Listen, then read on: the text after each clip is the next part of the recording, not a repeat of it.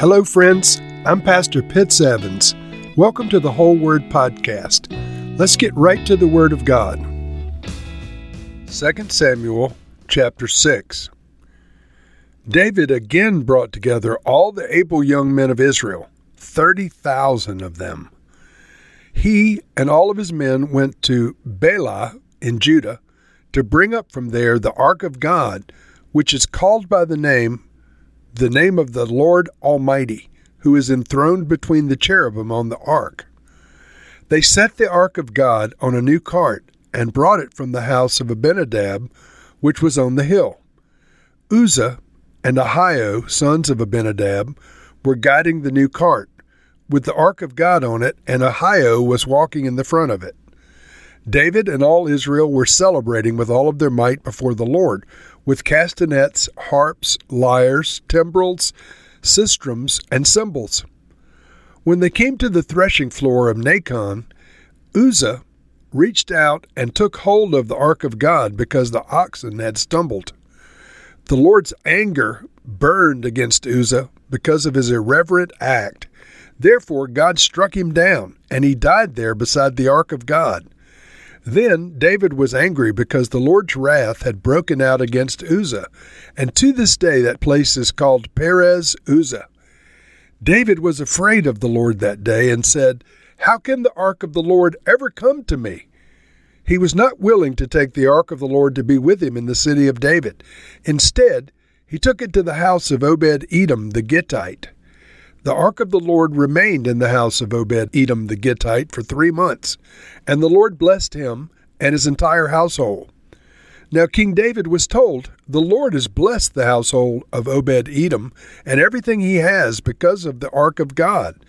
So David went up to bring the ark of God from the house of Obed Edom to the city of David with rejoicing. When those who were carrying the ark of the Lord had taken six steps, he sacrificed a bull and a fatted calf. Wearing a linen ephod, David was dancing before the Lord with all of his might, while he and all Israel were bringing up the ark of the Lord with shouts and the sound of trumpets. As the ark of the Lord was entering the city of David, Michal, daughter of Saul, watched from a window.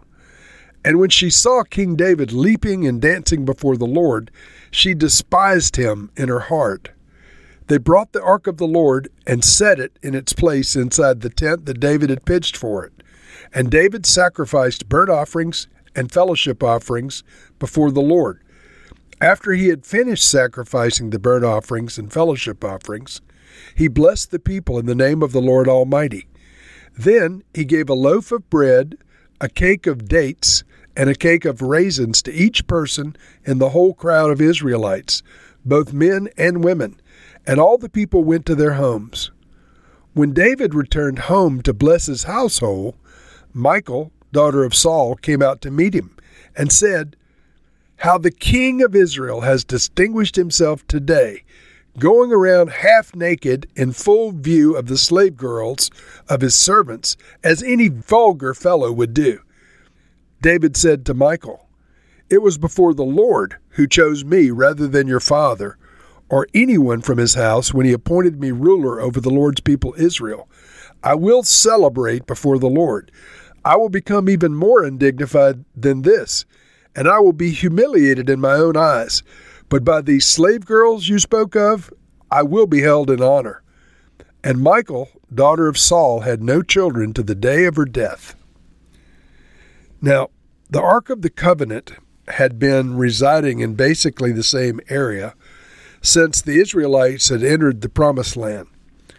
Apparently, Saul had never sought to have the ark near him or had it brought to him. But David decides that he wants the Ark of the Covenant to be near him. He associates, of course, the, the presence of the Lord with the Ark, and the Lord himself is associated with the Ark. So David sets out with 30,000 men in a great procession to go and get the ark of the Lord. And so they put the ark on a new cart. Uh, it's been staying in the house of a man named Abinadab for some time. And uh, they start out. And so David and all Israel were celebrating with all their might before the Lord with all these musical instruments, and it looks like a great thing. But suddenly uh, the oxen stumbled, and the cart was jolted, and the ark started to tip. And a man named Uzzah, who was part of the family of Abinadab that had been watching over the ark, reached his hand out to touch the ark. Now, the Bible says that this was an irreverent act. So somehow this Uzzah and those around him knew that uh, the Ark of the Covenant was not to be handled in this manner.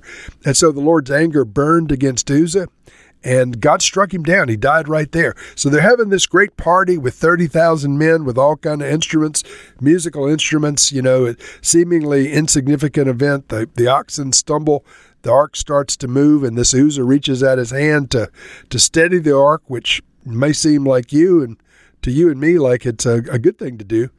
But the Lord took it as an insult, and the Lord's anger burned against this Uzzah, and he struck him down for handling the ark improperly. He wasn't entitled to handle the ark in this way or in any way, apparently.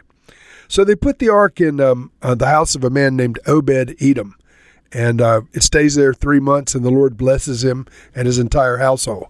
Just a little quick aside this man, Obed Edom, will appear over and over again through the book of um, Chronicles and, and um, Kings related to the Ark of the Covenant. He and his family, apparently, once they got in the presence of the Lord and stayed um, uh, near the Ark for three months, had it in their house, they decided they wanted to stay around the ark for the rest of their lives because um, Obed Edom will pop up from time to time as we're we're going through our scripture readings, and I'll point him out. He and his family members.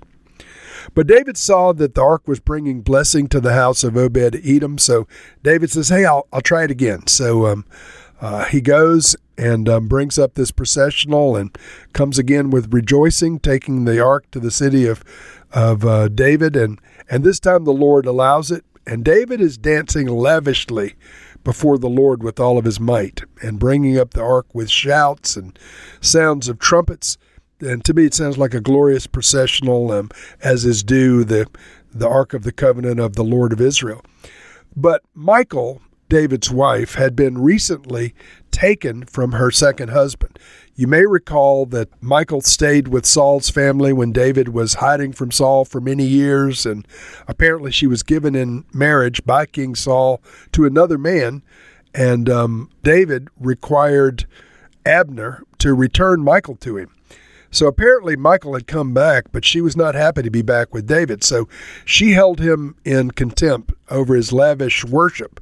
The Bible says that she saw him coming with the worship and the dancing and all that, and and uh, she despised him in her heart. And so she says sarcastically, "How the king of Israel has distinguished himself today, going around half naked in full view of the slave girls of his servants as any vulgar fellow would.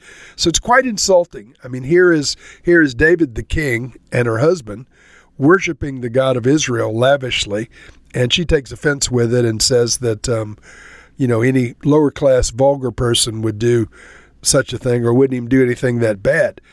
And David said, I will celebrate before the Lord. I'll become even more indignified than this.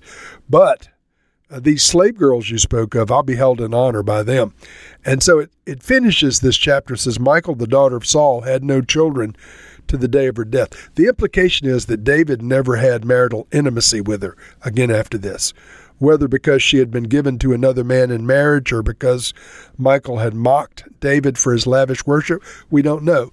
But it's very sad because they had once been deeply in love and uh, Michal had hidden David from her father Saul, and Saul knew that Michal loved David, and something had happened down through the years to um, uh, to estrange them from each other. You know, Saul intervened, as I already said, and Michal was given to another man. We don't know the the full nature of all the family drama, but at the end of the day, these two who had been so close were apparently estranged for the rest of their lives.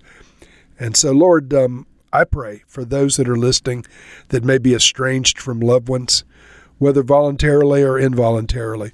Lord, you are a God of reconciliation. And so, Lord, we ask you for reconciliation where it's possible, for forgiveness where wrongs have been done, Lord, and uh, for mercy and grace and a path of redemption for each of us, Lord. In Jesus' name, amen.